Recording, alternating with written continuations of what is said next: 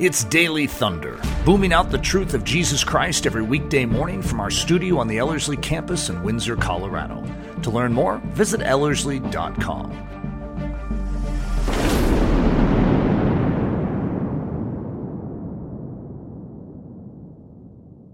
Hi, welcome to the Wednesday edition of Daily Thunder. I'm Leslie Ludy, and we're going to be going through a study in overcoming spiritual apathy. I'm really excited about this. This is a topic that God has been impressing on me very deeply in a personal way over these past couple of years. And in this session, I want to talk about how to gain God's heart for the modern church when we are serious about pursuing Jesus Christ, it is really easy to look around and become so frustrated with the widespread apathy, mediocrity, and compromise that we see all around us.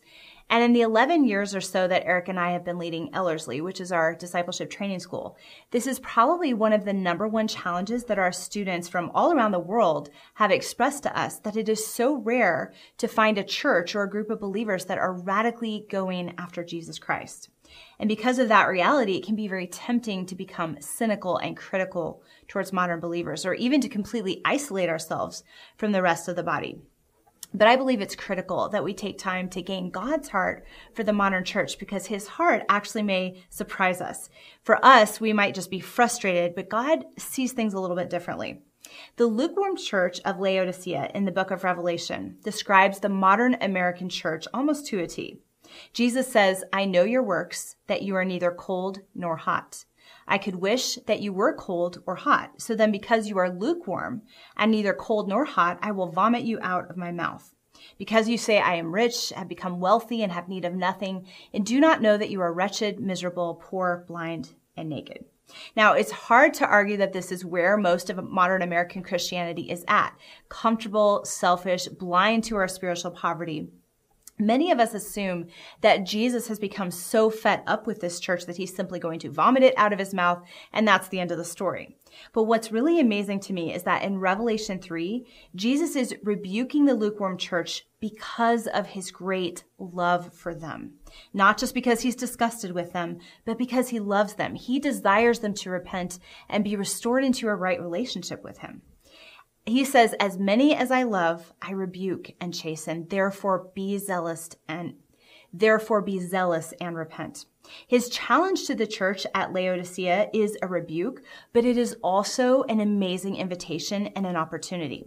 He says, Behold, I stand at the door and knock. If anyone hears my voice and opens the door, I will come into him and dine with him and he with me. To him who overcomes, I will grant to sit with me on my throne, on my throne, as I also overcame and sat down with my Father on his throne. Now, if you look deeper at this verse, that phrase, dine with him and he with me, it's like this incredible invitation. It's an allegory that means intimate communion between dear friends. And that is his heart for the lukewarm church, both in the book of Revelation and his heart for the lukewarm church today. He is inviting us into this intimate relationship with him. And each of us needs to grapple with that question. Do we really have God's heart for the modern church? Or even if we have lukewarmness in our own lives, do we feel like he's just, it's the end of the story. He's just going to vomit us out of his mouth and that's the end of it. Or have we become so disgusted by the compromise that we see all around us that maybe we become like Jonah with his attitude toward the city of Nineveh, Nineveh, where we would rather run away and let the city be destroyed by their sin.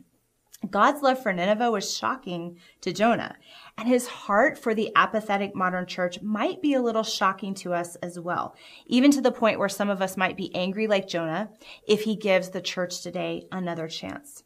But the reality is that God hasn't given up on the modern church any more than he was willing to give up on the people of Nineveh who were totally given over to wickedness.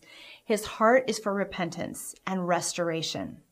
It's so easy to point the finger outward and criticize when we see believers in our life who are really not living out their faith in a powerful way. They're just comfortable in mediocrity. And God actually desires to begin with us individually and bring us through a process of personal repentance and revival before we're really going to see lasting change in the modern church.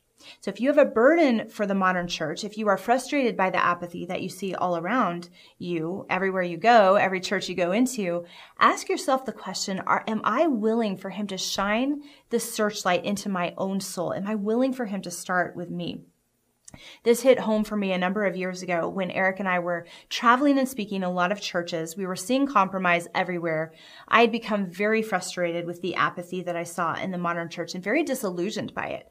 And I remember specifically one night being behind the stage of a mega church. Uh, we were about to go out and speak for, for some kind of Sunday night service.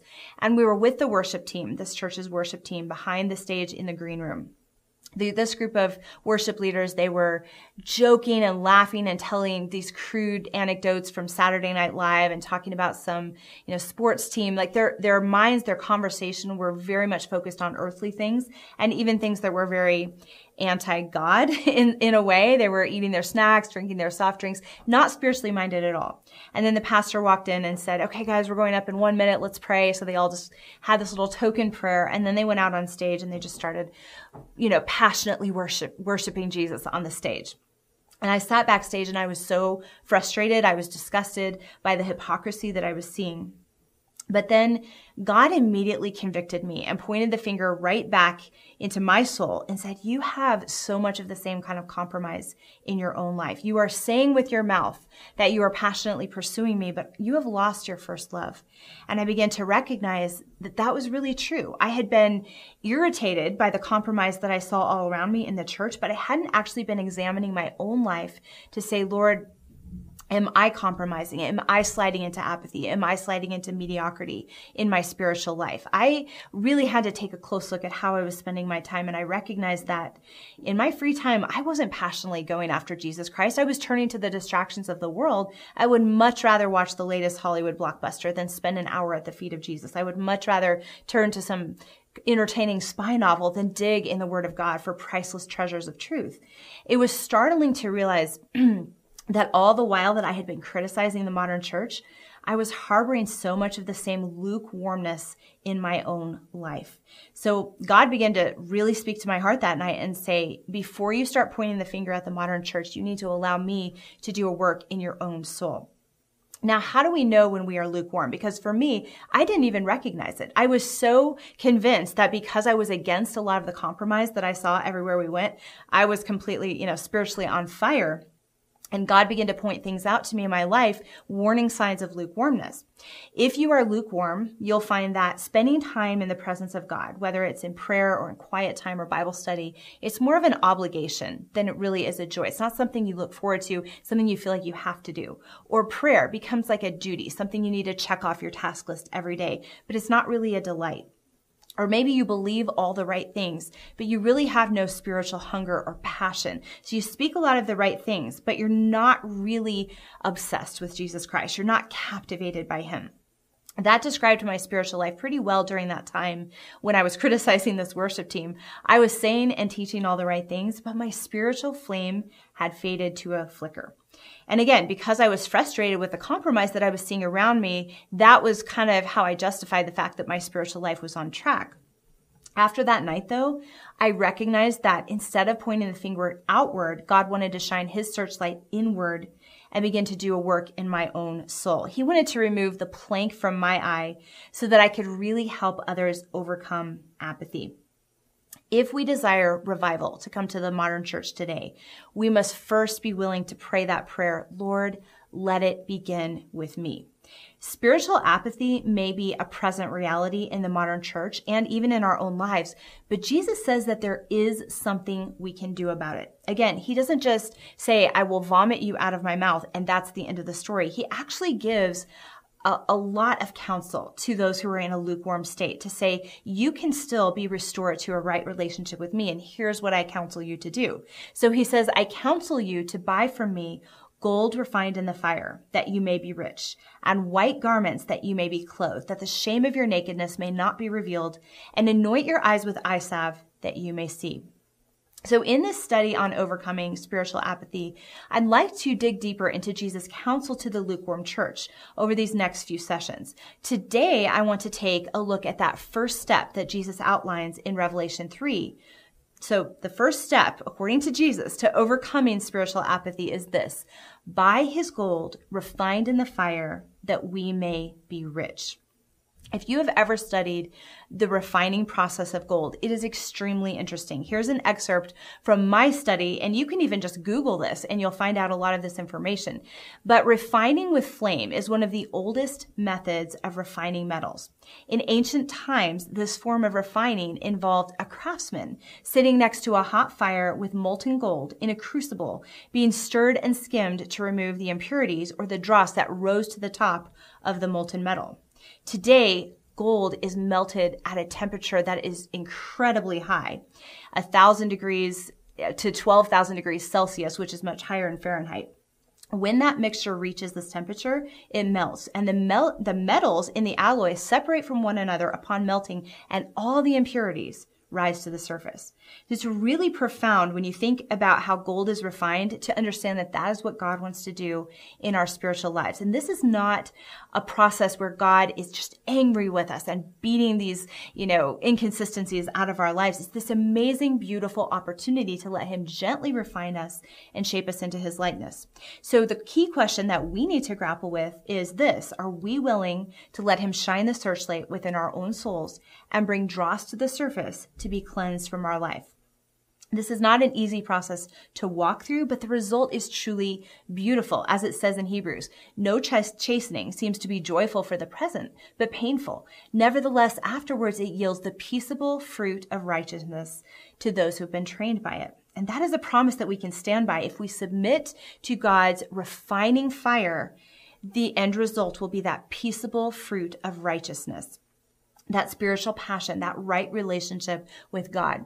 It wasn't too long after that experience backstage where I was critical of the worship team and their hypocrisy, and God began to really point the finger back in my own spiritual life that I said, okay, Lord, I want you to refine me. I want you to make me into pure gold, whatever you need to do. And God began to walk me through sort of what I would call a personal revival season. I had started out passionate in my relationship with Christ, but I had allowed worldly distractions and the cares of this life and busyness to pull me away from Him. And like I said earlier, I became a lot more enamored with the temporal things of this world than the heavenly things of the kingdom of God, even though I was speaking all the right things and living an upright life. So God began to go really deep in my life. And, and I just sort of laid my, my soul open before God and said, Lord, whatever you want to draw to the surface and cleanse from my life, I am willing. God put his finger on different habits I had, different pastimes that I was engaged in, different things I had allowed in that were, were seemingly subtle compromises, but I began to recognize how they had dulled my passion for Jesus Christ. I repented of those things. I asked him to wash me clean and I asked him for the grace to live differently in all of those areas of my life. So it was a whole process and it was really enabled by the grace of God. If you've never studied the grace of God, it's so important to understand that you really can't walk through a personal revival without the enabling grace of God. It's not just his favor or his hug. It's the enabling power to do what you could never do in your own strength. So if he's poking on different issues of your life or pressing on things in your soul and you think, well, I don't really have the strength to give that up or to walk away from that, ask him for the grace because that is what enables you to say, yes, Lord, I will obey.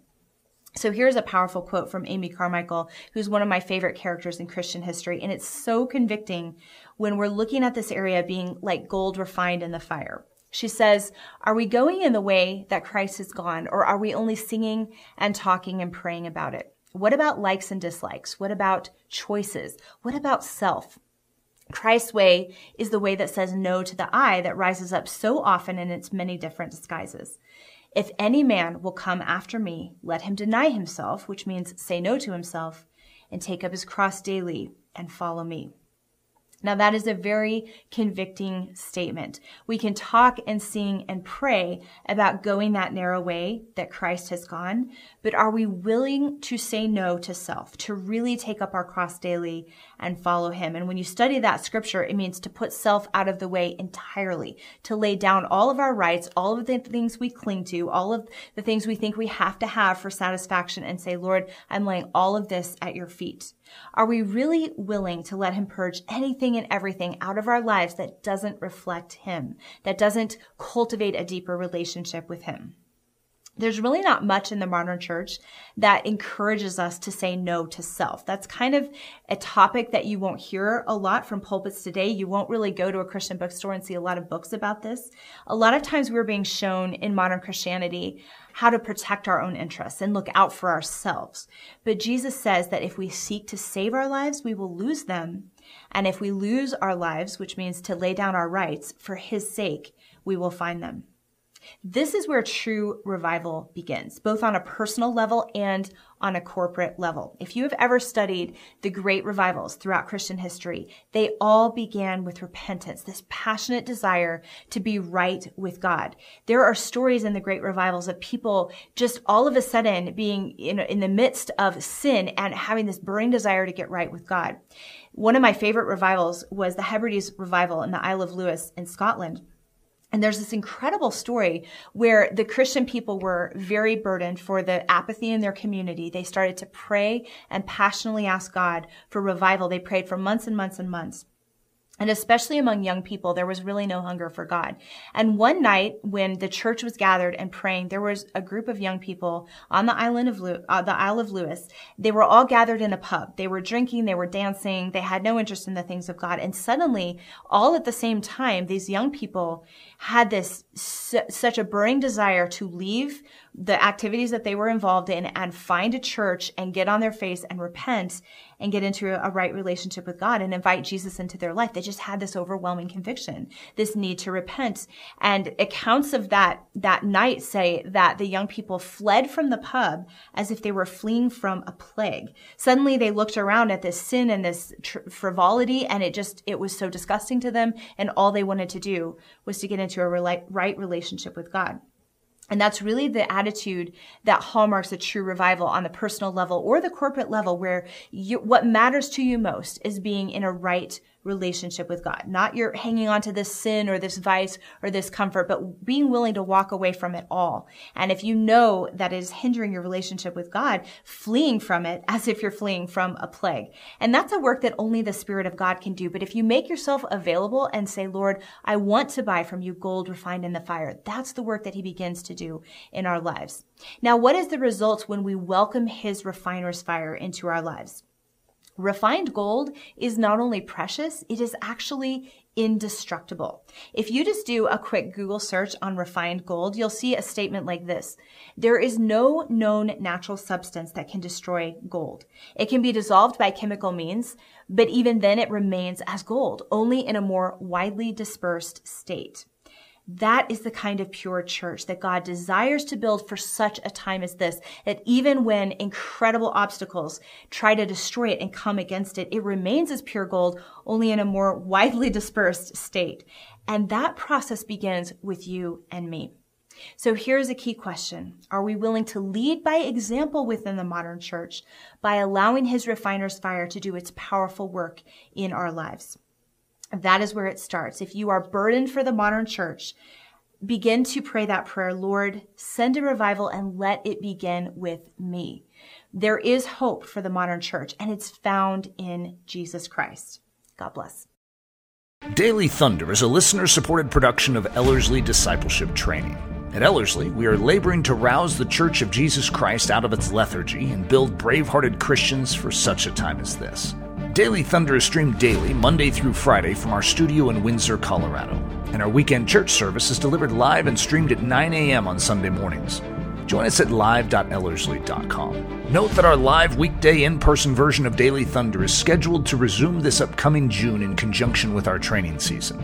Learn more at ellerslie.com. Thanks for listening.